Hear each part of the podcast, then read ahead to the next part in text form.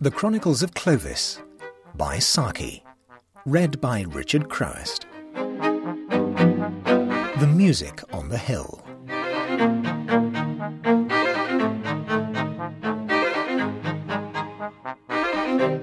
Sylvia Seltoun ate her breakfast in the morning room at Yessney with a pleasant sense of ultimate victory, such as a fervent Ironside might have permitted himself on the morrow of Worcester fight.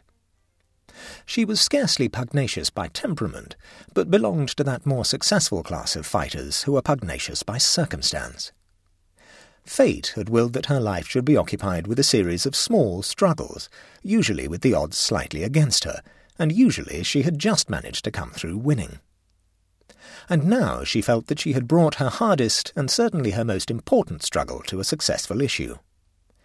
To have married Mortimer Seltoun, dead Mortimer, as his more intimate enemies called him, in the teeth of the cold hostility of his family, and in spite of his unaffected indifference to women, was indeed an achievement that had needed some determination and adroitness to carry through.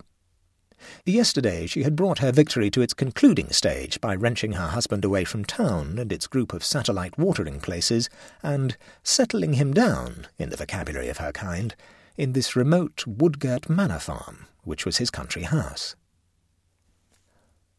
You will never get Mortimer to go, his mother had said carpingly. But if he once goes, he'll stay. Yessney throws almost as much a spell over him as town does. One can understand what holds him to town, but Yessney... And the Dowager had shrugged her shoulders. There was a sombre, almost savage wildness about Yessney that was certainly not likely to appeal to town-bred tastes, and Sylvia, notwithstanding her name, was accustomed to nothing much more sylvan than leafy Kensington. She looked on the country as something excellent and wholesome in its way, which was apt to become troublesome if you encouraged it overmuch. Distrust of town life had been a new thing with her, born of her marriage with Mortimer, and she had watched with satisfaction the gradual fading of what she called the Jermyn Street look in his eyes as the woods and heather of Yessney had closed in on them yesternight. Her willpower and strategy had prevailed. Mortimer would stay. Outside the morning room windows was a triangular slope of turf which the indulgent might call a lawn, and beyond its low hedge of neglected fuchsia bushes, a steeper slope of heather and bracken dropped down into cavernous combes overgrown with oak and yew. In its wild, open savagery there seemed a stealthy linking of the joy of life with the terror of unseen things. Sylvia smiled complacently as she gazed with a school of art appreciation at the landscape.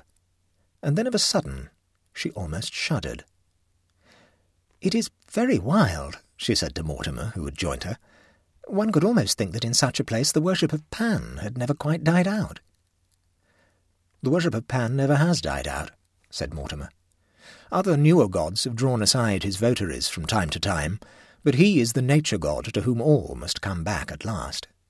He has been called the father of all the gods, but most of his children have been stillborn. Sylvia was religious in an honest, vaguely devotional kind of way, and did not like to hear her beliefs spoken of as mere aftergrowths.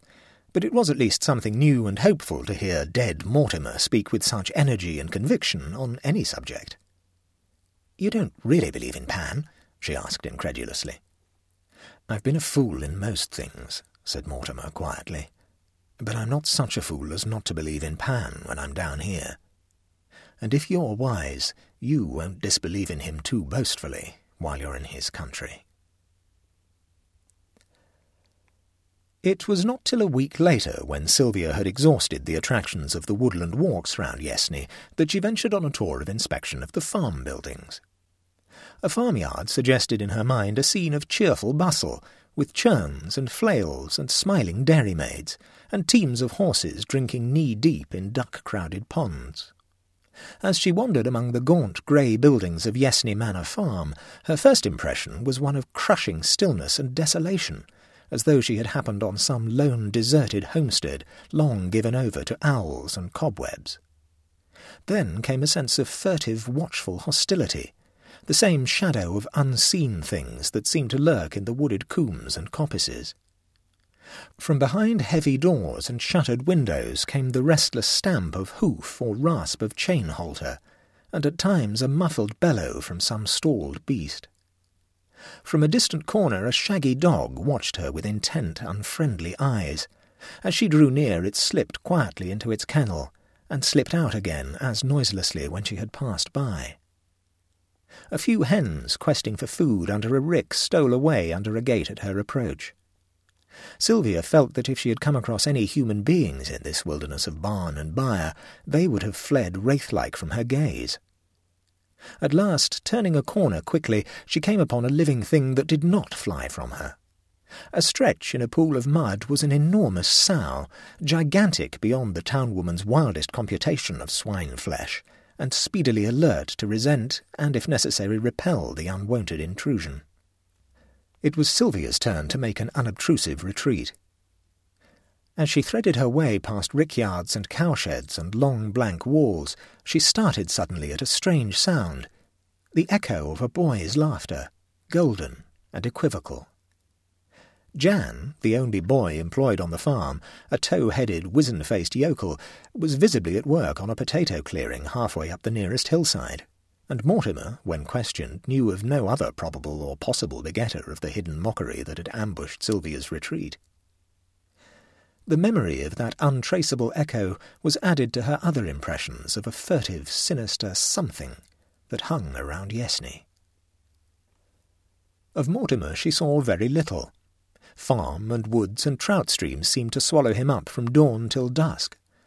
Once, following the direction she had seen him take in the morning, she came to an open space in a nut copse, further shut in by huge yew trees, in the centre of which stood a stone pedestal surmounted by a small bronze figure of a youthful Pan. It was a beautiful piece of workmanship, but her attention was chiefly held by the fact that a newly cut bunch of grapes had been placed as an offering at its feet. Grapes were none too plentiful at the manor house, and Sylvia snatched the bunch angrily from the pedestal. Contemptuous annoyance dominated her thoughts as she strolled slowly homeward, and then gave way to a sharp feeling of something that was very near fright. Across a thick tangle of undergrowth a boy's face was scowling at her, brown and beautiful, with unutterably evil eyes. It was a lonely pathway. All pathways round Yessney were lonely for the matter of that, and she sped forward without waiting to give a closer scrutiny to this sudden apparition. It was not till she had reached the house that she discovered that she had dropped the bunch of grapes in her flight.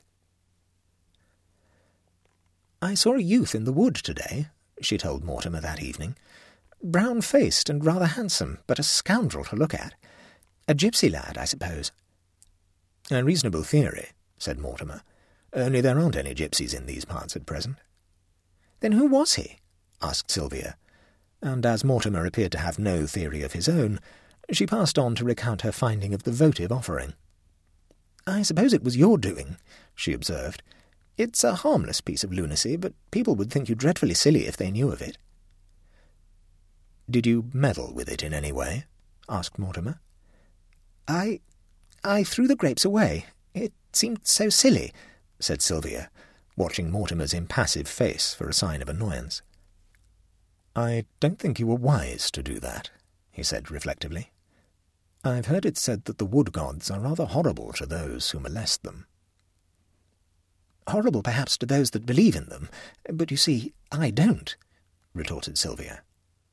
All the same, said Mortimer in his even, dispassionate tone, I should avoid the woods and orchards if I were you, and give a wide berth to the horned beasts on the farm.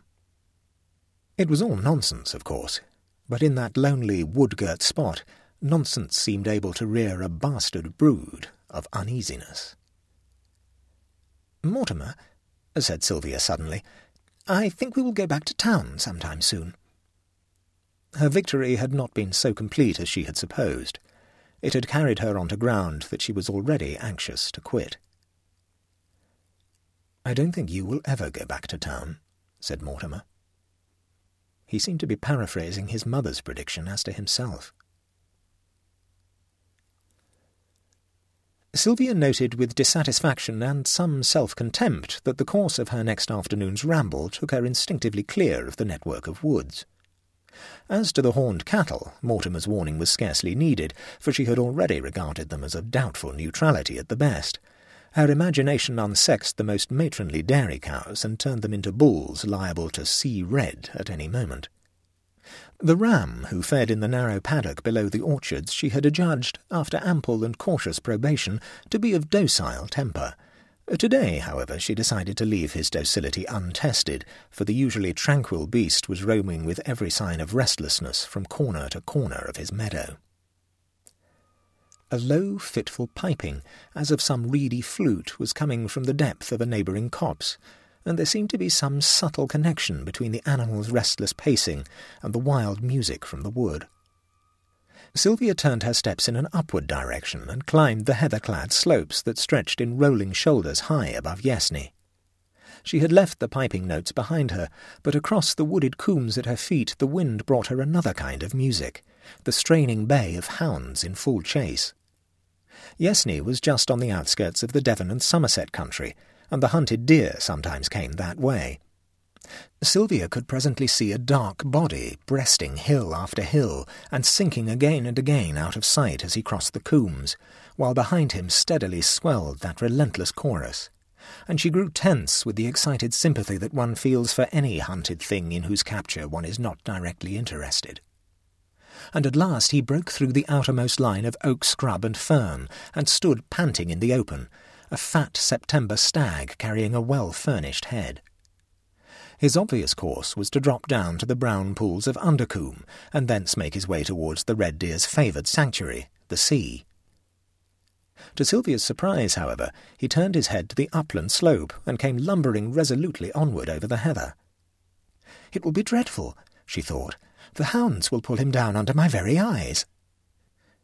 But the music of the pack seemed to have died away for a moment, and in its place she heard again that wild piping, which rose now on this side, now on that, as though urging the failing stag to a final effort. Sylvia stood well aside from his path, half hidden in a thick growth of whortle bushes, and watched him swing stiffly upward, his flanks dark with sweat, the coarse hair on his neck showing light by contrast. The pipe music shrilled suddenly around her, seeming to come from the bushes at her very feet, and at the same moment the great beast slewed round and bore directly down upon her. In an instant her pity for the hunted animal was changed to a wild terror at her own danger. The thick heather roots mocked her scrambling efforts at flight, and she looked frantically downward for a glimpse of oncoming hounds.